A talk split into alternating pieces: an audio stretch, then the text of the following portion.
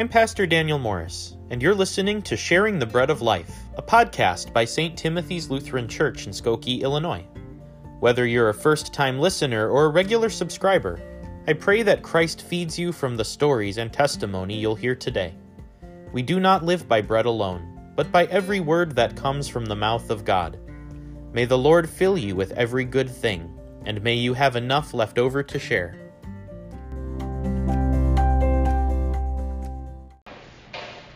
Reading from 1 Kings. Rehoboam went to Shechem, for all Israel had come to Shechem to make him king. When Jeroboam, son of Nebat, heard of it, for he was still in Egypt where he had fled from King Solomon, then Jeroboam returned from Egypt. And they sent and called him, and Jeroboam and all the assembly of Israel came and said to Rehoboam, Your father made our yoke heavy. Now therefore lighten the hard service of your father and his heavy yoke that he placed on us, and we will serve you. He said to them, Go away for three days, then come again to me. So the people went away. Then King Rehoboam took counsel with the older men who had attended his father Solomon while he was still alive, saying, How do you advise me to answer this people?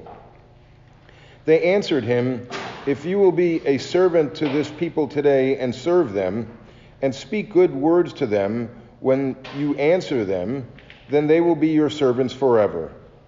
But he disregarded the advice of the older men that the older men gave him, and consulted with the young men who had grown up with him and now attended him.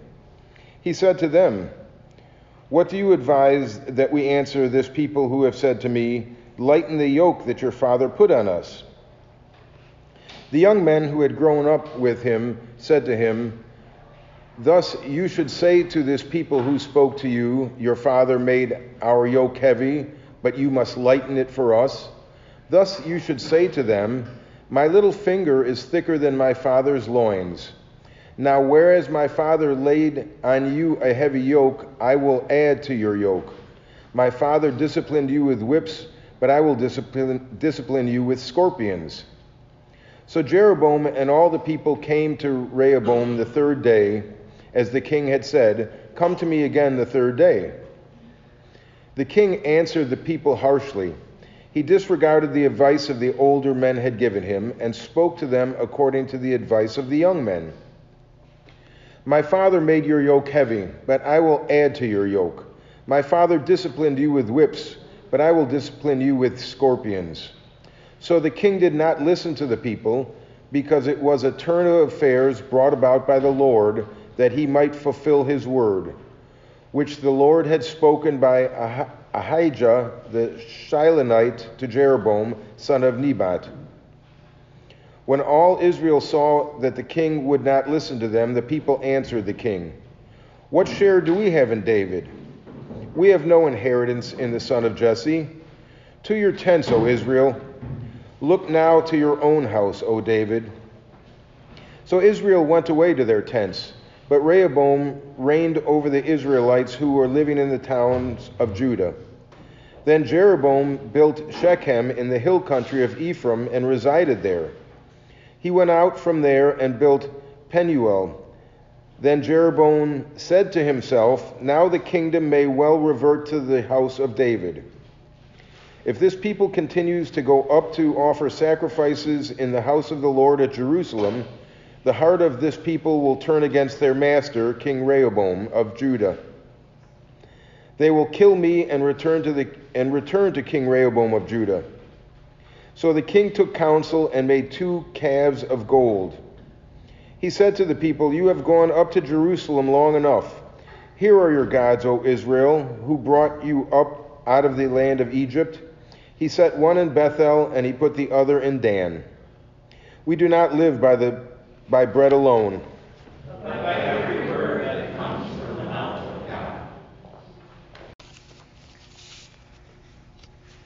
Japanese Emperor Naruhito's family has ruled Japan since the days following the fall of Rome in the West.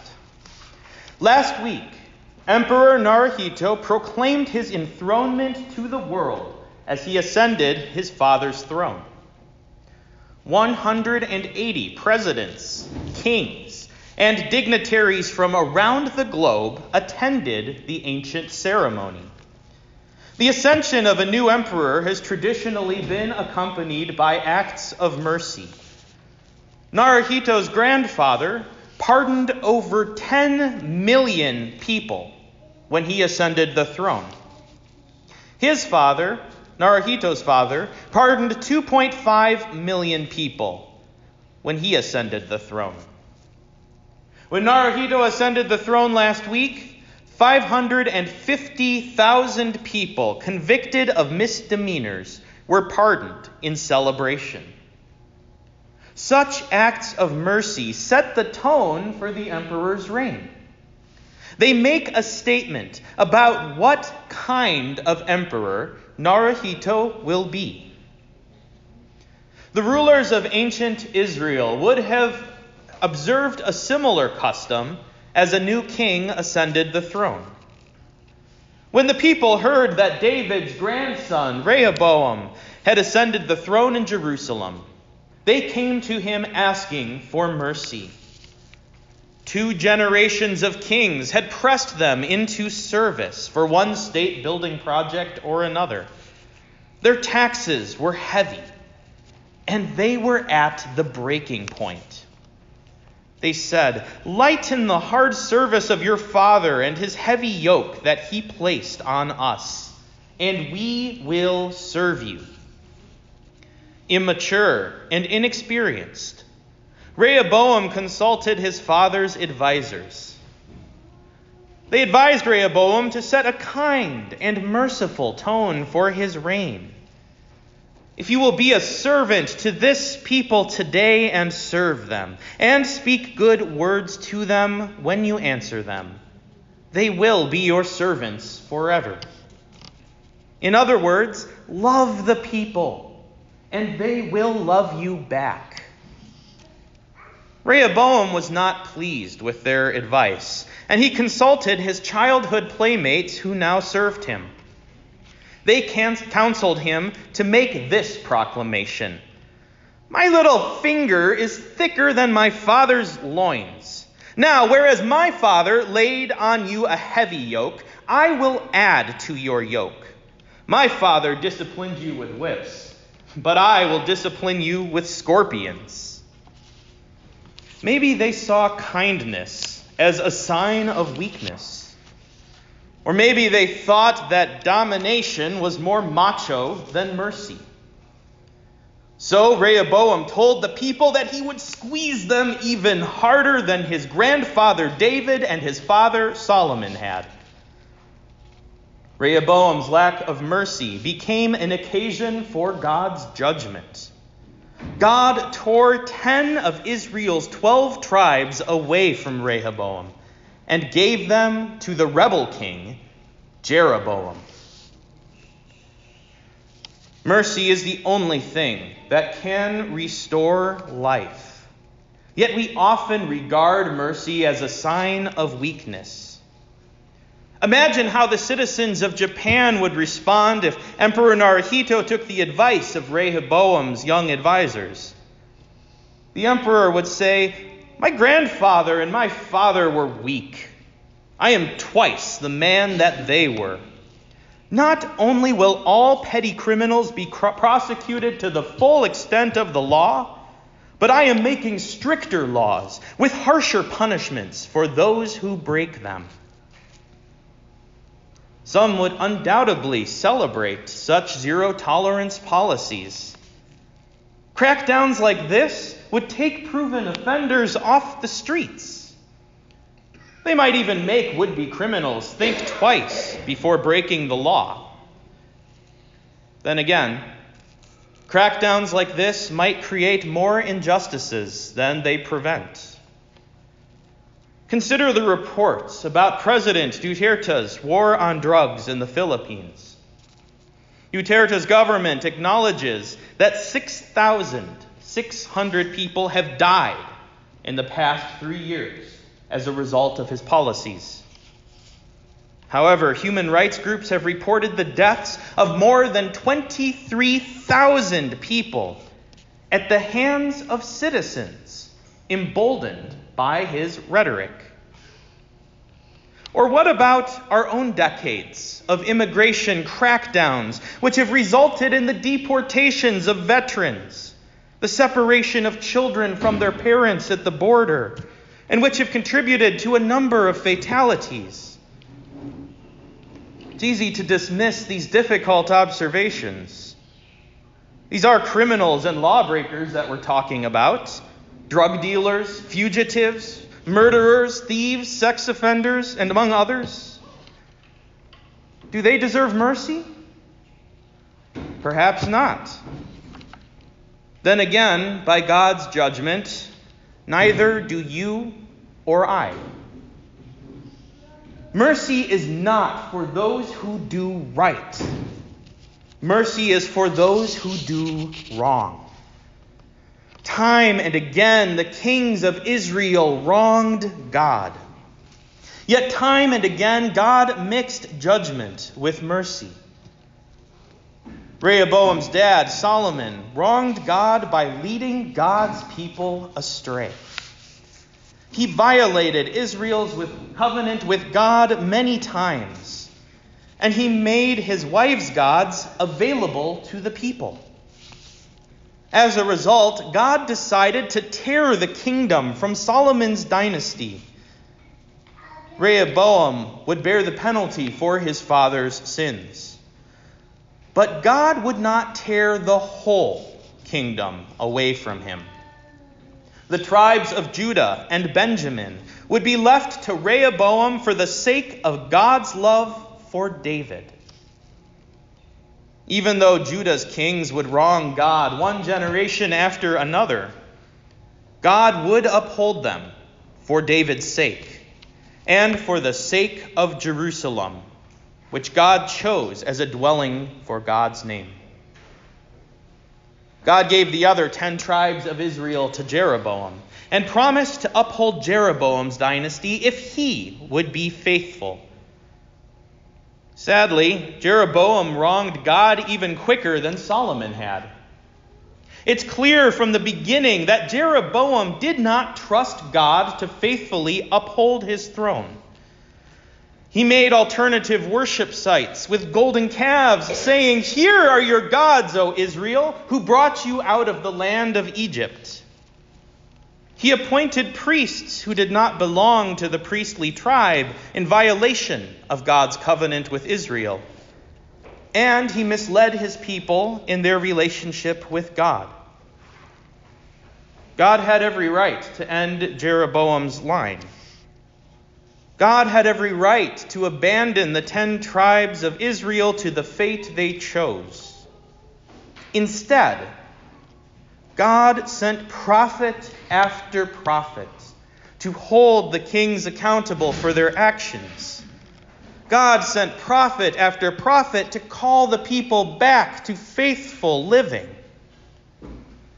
God showed favor to those who hadn't earned it, and mercy to those who didn't deserve it. We often regard mercy as a sign of weakness. But mercy is the only thing that can take someone who is dead in sin and restore them to life. God's mercy to us in Jesus Christ opened the door for new life in this world. When we trusted ourselves more than we trusted God, God drew near to us, wearing our flesh. When we trusted in our own judgment more than we trusted in God, Jesus suffered death for us on a God forsaken cross. When we trusted in our own resources more than we trusted in God, Jesus opened the way to everlasting life when we trusted in our own power more than we trusted in God. God placed all things in heaven and on earth and under the earth, under Jesus' feet. We've continually given ourselves over to powers other than God. Yet God, in mercy, has been faithful to us, displacing all other would be masters in our lives through the death and the resurrection of Jesus Christ. And if we have received such mercy from God, I wonder how we can show any less mercy to those who wrong us. This is not to say that we shouldn't have laws or that there shouldn't be consequences for wrongdoing. But maybe there's a way to live into justice with mercy. Maybe there's a way to uphold the law while also striving for healing and restoration. This is what God did through the ministry of the prophets. This is what God did on the cross of Christ. We are a world living under mercy. Let us live with the same prophetic grace that we have received. Had Rehoboam lived with mercy, he would have continued to reign over united Israel. Had he shown his subjects the same gentleness that God showed him, they would have been loyal to him all of his days. His dynasty would have lasted longer, even longer than that of Japanese Emperor Naruhito, for the sake of God's promise to David. The same went for Jeroboam. Tragically, one dynasty would fail within two centuries, and the other would fail within four.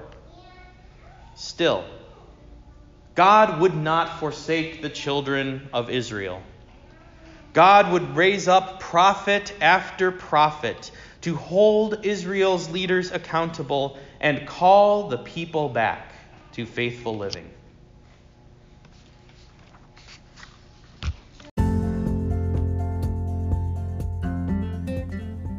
Thanks for joining us for this episode of Sharing the Bread of Life. For more information on the mission and ministries of St. Timothy's Lutheran Church, please visit our website at www.sttimothyskokie.org or like us on Facebook. Check back next week for a new episode. The blessing of Almighty God, Father, Son, and Holy Spirit be with you now and always.